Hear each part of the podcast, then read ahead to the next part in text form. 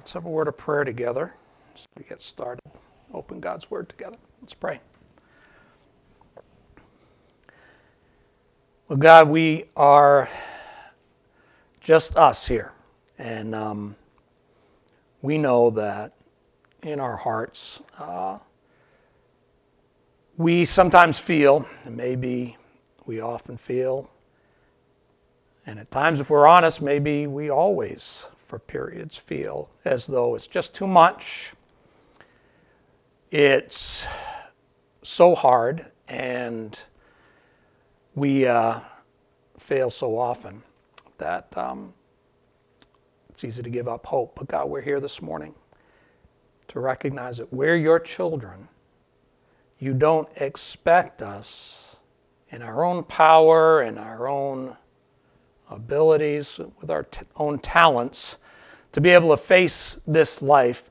We're here as your children to be reminded that when we put our trust in you, you are more than enough to meet every need. And so, God, as we open your word today, help your word to speak to us through your spirit in the way that you want to hit our hearts so that we can go out uh, from here and be the children that you desire us to be not perfect and not powerful in and of ourselves, but faithful and gracious and powerful in your Holy Spirit, we pray. In Jesus' name, amen. So I know about you, but I know for myself when I, I look at Scripture, it's very easy to focus on the extraordinary. That is, the big miracles, the big, flashy, amazing, kind of sometimes crazy stuff, right?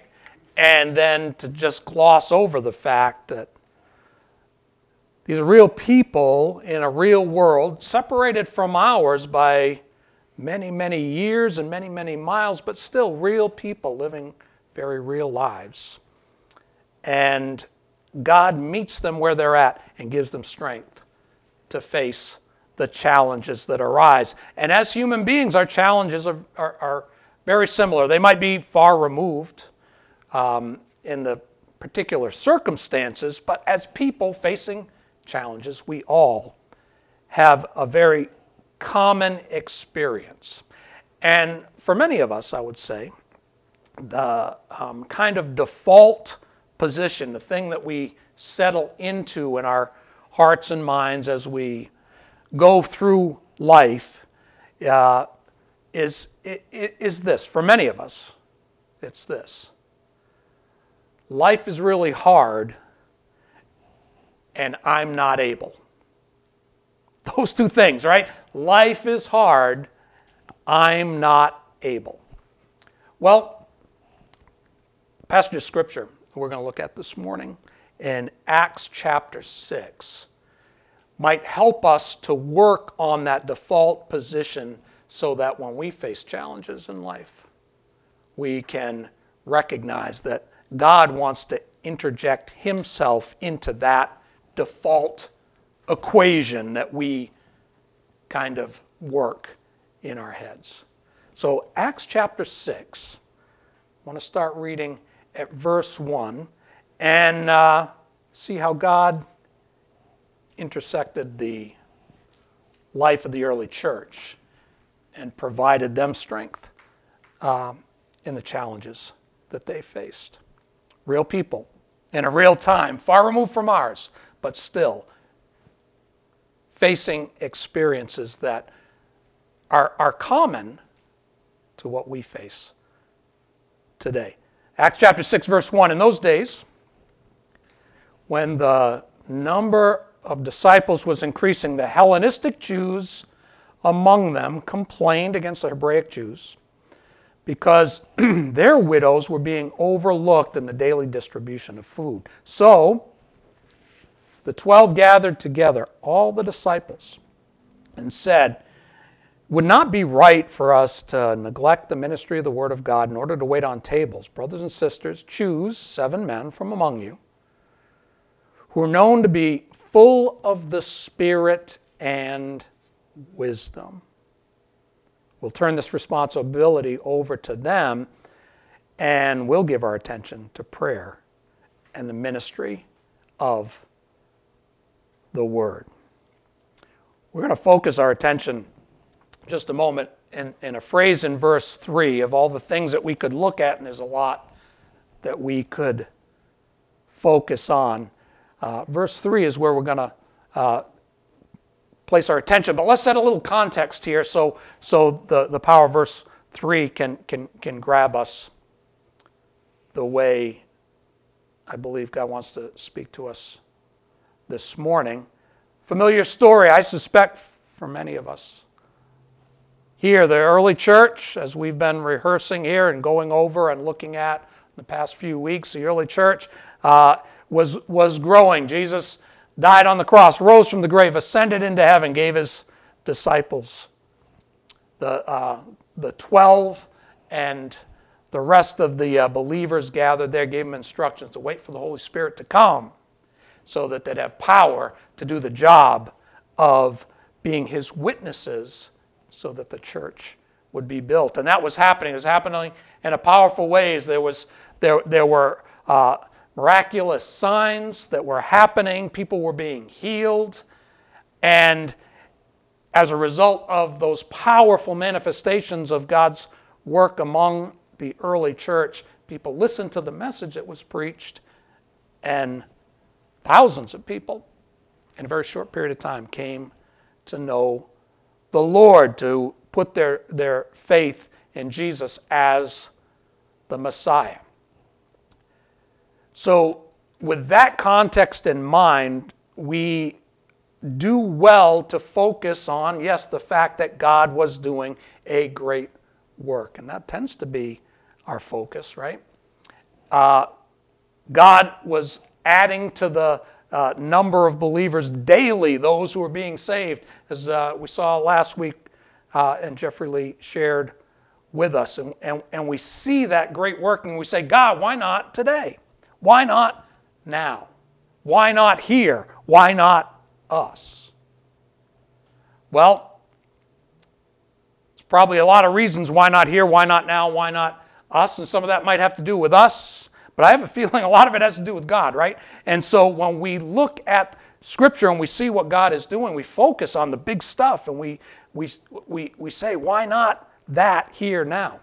Um, well, we need to focus on, uh, on this fact that church growth is great and what's happening here is great, but uh, um, Rapid church growth is not a normal thing. This was God doing something very specific. Think about it. Jesus died on the cross, rose from the grave, and uh, the, the uh, early church experienced um, the, these miraculous signs. There was something big happening.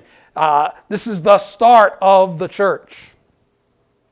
You would expect God is going to make a big uh, deal of it. And that's not to say God can't do big things similar to this today, but it is saying God does not tell us that this is what He wants to do all the time for His people and for His church. So we can pray, God, come in power, come in, in might. Uh, may your Spirit do great things. And we should pray that, as we'll see this morning. However, the manifestation of that might not look exactly like it looked 2,000 years ago. And not only should we not just uh, look at the, the big things and say, God, why can't you do big things today? We should also recognize the baggage that comes with these so called big things. Right? There's problems that came with rapid church growth in the early church. And that's what we're seeing here. The, the different uh, sort of uh, um, folks, uh, different, different speaking uh, ethnic groups that all became a part of the early church. Jerusalem in the first century was a place uh, of pilgrimage that Jews from all over the Mediterranean world would go to. And in fact, many people would, toward the end of their lives, if they were able, they wanted to save up so that they could go to Jerusalem one last time and stay there for as long as they could so that they could be buried in Jerusalem because they believed the Messiah would come and the resurrection would happen at Jerusalem and they would be right there. So they'd be the first ones to, to jump into that new resurrection. Jerusalem's a powerful place uh, in the minds and in the hearts of first century Jews, and so that's why there were so many people there. But they're from all over the world, and so there were these ethnic tensions and these uh, uh, language differences, and the people from uh, um, that that that lived in Judea uh, kind of looked a certain way toward the people that came from far-flung areas of the Roman world, even though they were Jews, because um, they uh, spoke different languages and had slightly different customs. They looked down on it. So there's problems that came. God's doing a big thing, but there's problems, baggage associated with those big things. And there's always baggage. There's always problems, right? That is uh, when we kind of our do, uh, uh, default position is uh, uh, life comes at us with problems and I'm not enough to face them. Well, there's a lot of truth to that, um, that thought process. Life does come with lots of problems, even when good things happen. There's baggage that comes with that. You got to deal with that. And so they were having to deal with how to take care of everybody equally. And so uh, we, we see the passage, we see the story, we see what they did. The disciples, the 12, the preachers, the teachers, the, the leaders, they said, let's, uh, let's have the body choose people from among their midst, uh, uh, people who will be able to make sure that folks that needed to be taken care of, the widows, were being taken care of uh, equitably. So, who did they choose? We're going to see their names in just a minute. But the names that came forward came forward because there was a certain element in their resume that allowed them to be chosen. And what was that? That's what's in verse 3. Brothers and sisters, choose seven men from among you who are known to be full of the Spirit and wisdom.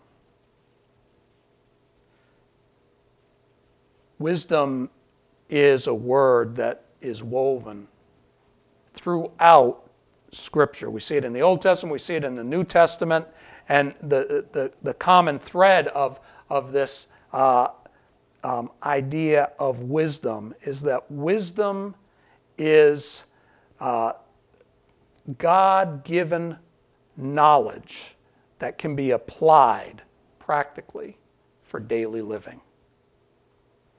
Wisdom, God given knowledge that can be applied for daily living. I don't know what you think of when you think of wisdom. Uh, we tend, I tend, to think of somebody as really smart, right? Wisdom. That, wow, they're really wise. That means that, that they know a lot about a subject, right? Or they are able to, to uh, you know, talk about at length something in great detail, and we say, wow, that's a wise person. And there's an element of wisdom that does have to do with a mastery of certain facts and figures and, and, and uh, information. And so uh, that's certainly good. But um, it's also possible that somebody who can know a whole lot about stuff about something very specific, but their life is a mess, right? That's entirely possible. And so, uh, wisdom can apply to knowing a lot of facts, but what it's talking about from a biblical perspective is being able to apply the God given knowledge that He gives to, to daily living, living the way God wants us to live. And it says here that that wisdom is somehow wrapped up in being filled with the Holy Spirit. There's that God given part, right? So these men, these seven, were eventually chosen. They were full of the Spirit which provided them the ability, the knowledge to apply wisdom to daily life because there was a problem that needed to be fixed. So they, they were chosen. Let's, uh, let's go ahead and read verse 5. So it says this proposal pleased the whole group. They chose Stephen, a man full of faith and the Holy Spirit, also Philip, Prochorus, Nicanor, Timon, Parmenas, Nicholas from Antioch, a convert to Judaism. They presented these men to the apostles, who prayed, laid their hands on them. So the word of God spread. The number of disciples in Jerusalem increased rapidly, and a large number of priests became obedient to the faith. There's a problem in the church, big things happening, but associated baggage came with those big things. So the, the people of God, the church, found men full of the Spirit and wisdom to apply toward that particular problem. And as a result, the problem was fixed so that the Word of God then spread and continued to, to bring people, even priests who were uh, there in Jerusalem coming to faith in Jesus. So these, um, these seven, uh, the, the um, first, first two of them, Stephen and Philip, we see them later in the book of Acts. In fact, uh, we see Stephen right, right after this in chapter 7. Uh, uh, Philip shows up a little bit later. They were uh, uh, preachers who were able to uh, testify to, to God's power, similar in similar ways to the apostles. but they were faithful men who were chosen by God through the church to do the, the just whatever needed to be done, which in this case was feeding the widows. Um, but they were men filled with the Spirit and wisdom. And notice that even though Stephen and Philip are going to go on and they're going to be highlighted for some pretty amazing things that happen through them, at this point, what are they doing? At this point, how are they applying that wisdom that came to, to them through the power of the Spirit? At this point, what is their, um, their, their, their, their accomplishment, if their performance appraisal at this point in the, in the game? What is it they've done? They've passed out food to people that needed it. And by doing that, they're, they're, demonstrating that they're filled with the Spirit and wisdom. So let's think about that, settle in it, into that for just a minute. We look at Scripture, we see the big things, right? God doing uh, miraculous, powerful things. That's what we tend to focus on.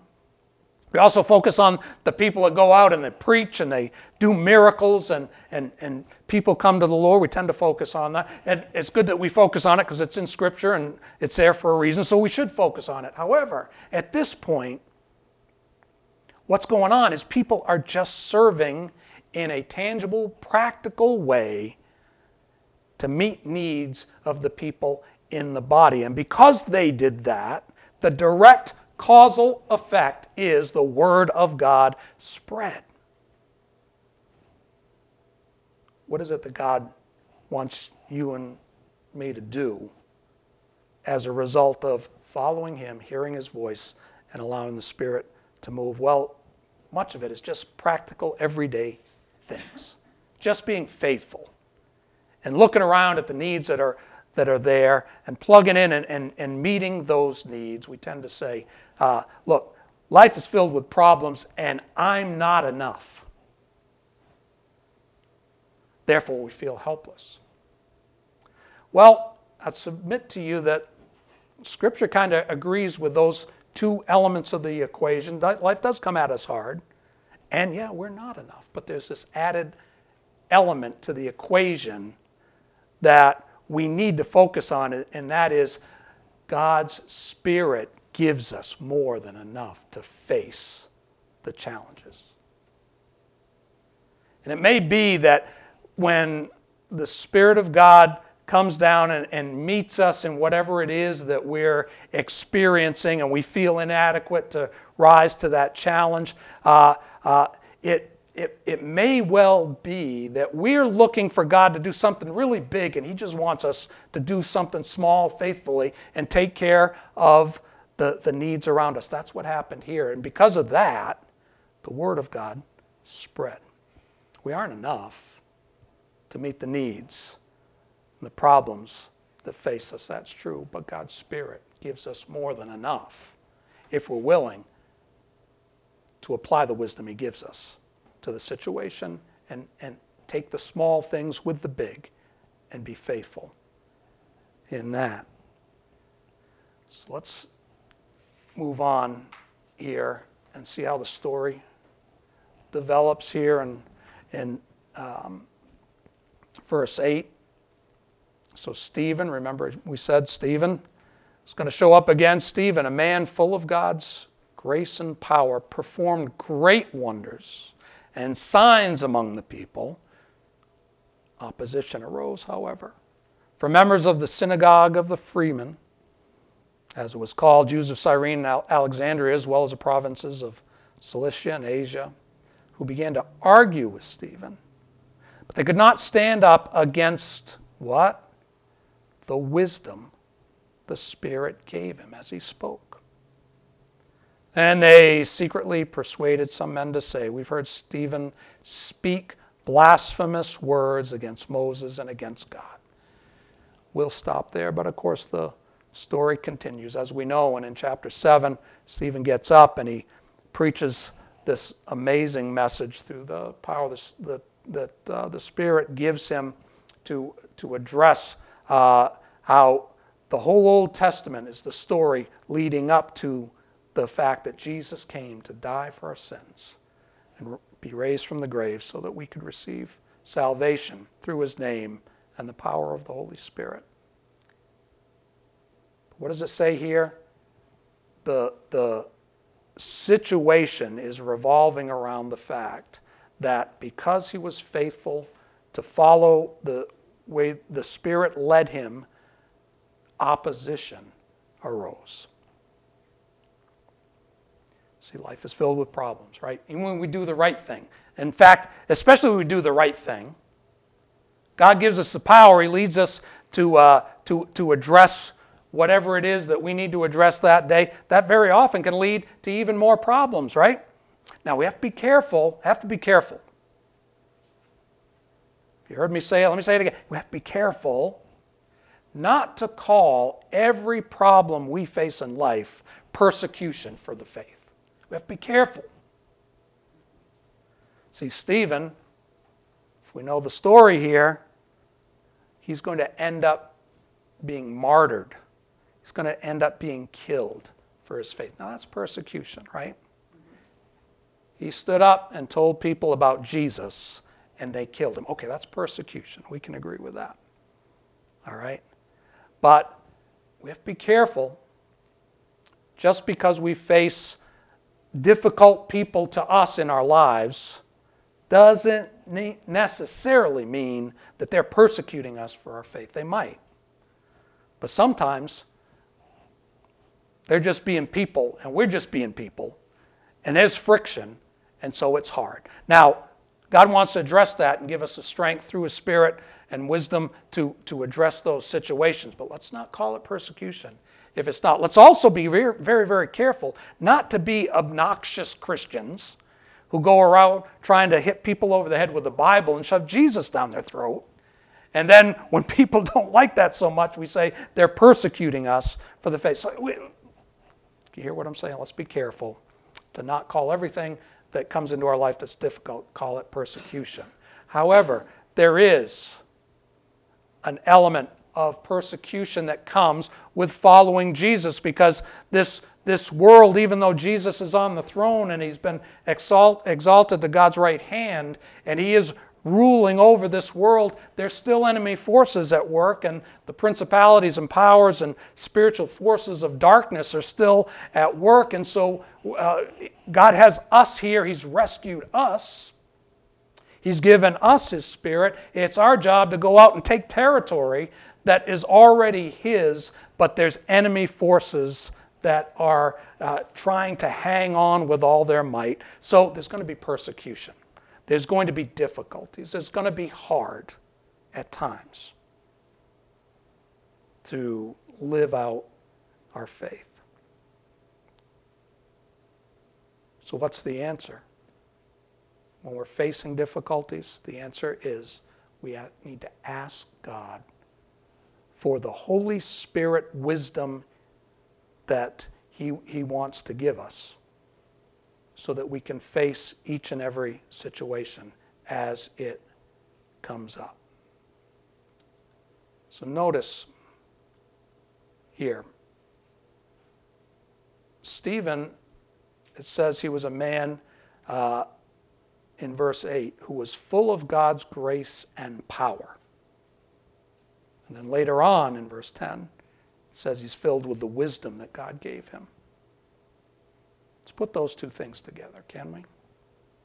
So if wisdom is knowledge from God that we can apply to daily life, to try to deal with and untangle the, the, the knots and the mess, as well as to walk in strength and power and do the right thing. If, if that's all part of wisdom, what's this grace and power about?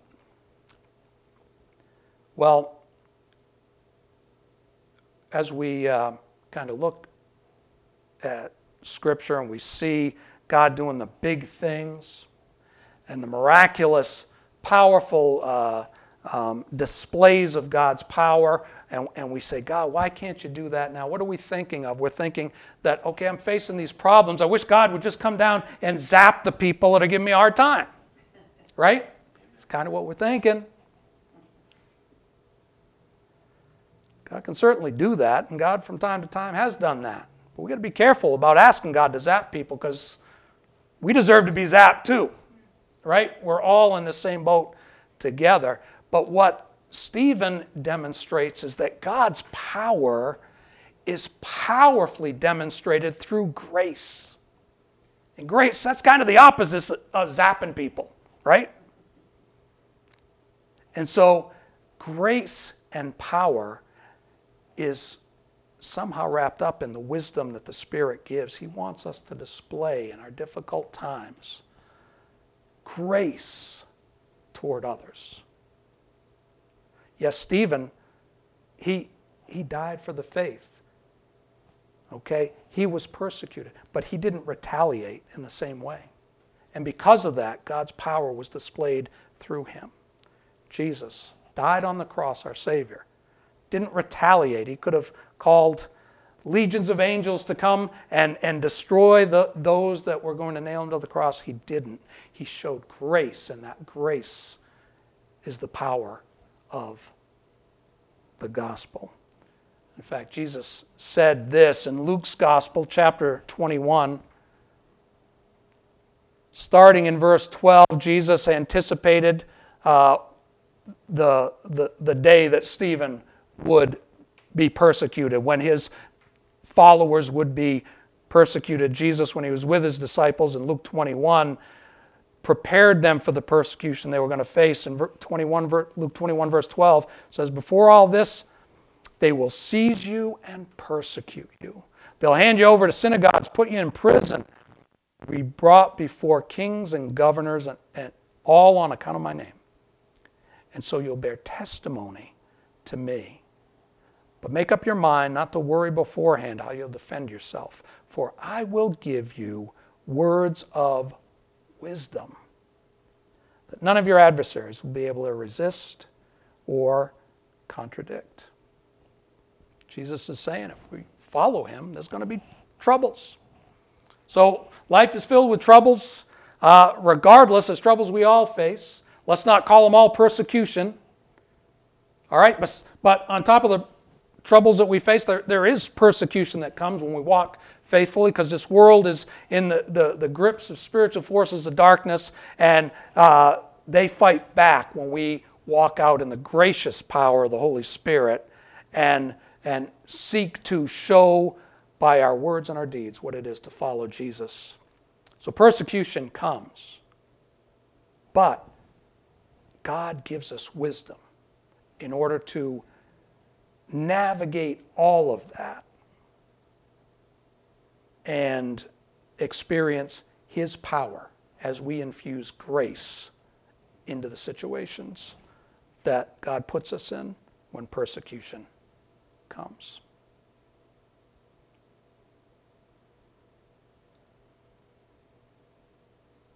Want to close with this.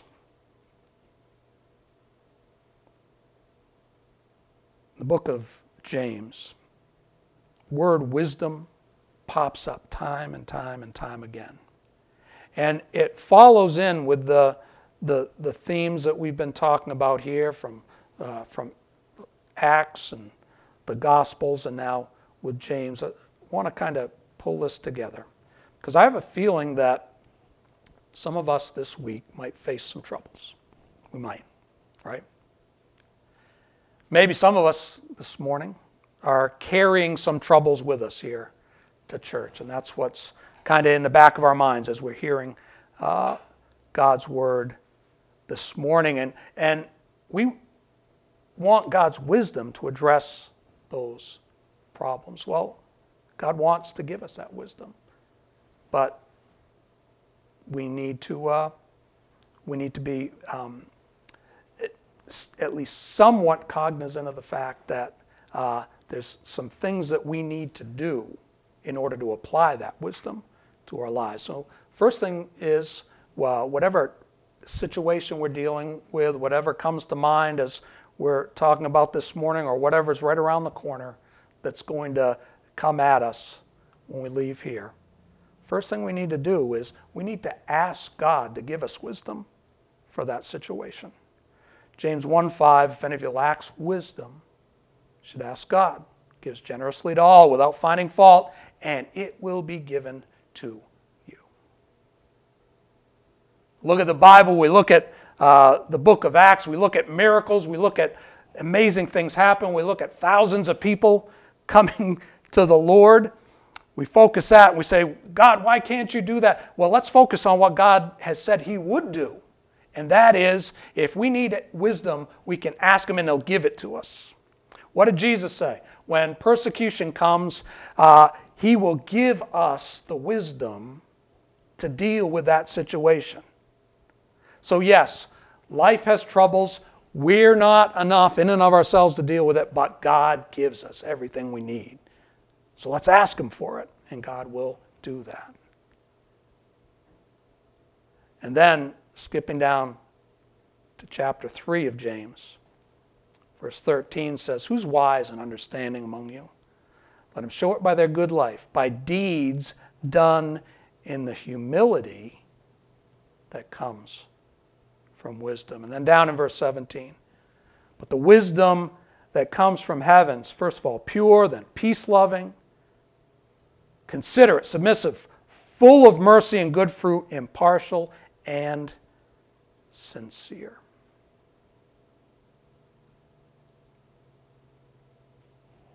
How did God demonstrate the, the power of the Spirit in Acts chapter 6? He demonstrated the power of the Spirit by causing people to rise up and distribute bread to hungry people. That's how it was manifested. How does God want to address the problems in our lives by giving us wisdom to address it? It's, it's I don't know specifically, but generally, I know this. It has to do with being considerate and submissive, full of mercy impartial, sincere. Powerful grace. Stephen was a man full of God's grace and power. Powerful grace is the way of the Spirit. And you say, well, what if I don't feel it? I, I, what if my problem is this person that I want God to zap? And the Spirit's wisdom is that I should somehow be considerate, full of mercy, and all the rest. I don't feel it. That's not sincere. I want to be a hypocrite. I don't feel it. Well, how about this? How about we pray this? Let's try it on for size. Something like this in your own words. I love you, God, and I want to serve you. I don't love this person making my life difficult, but I sincerely obey you by showing grace to this person.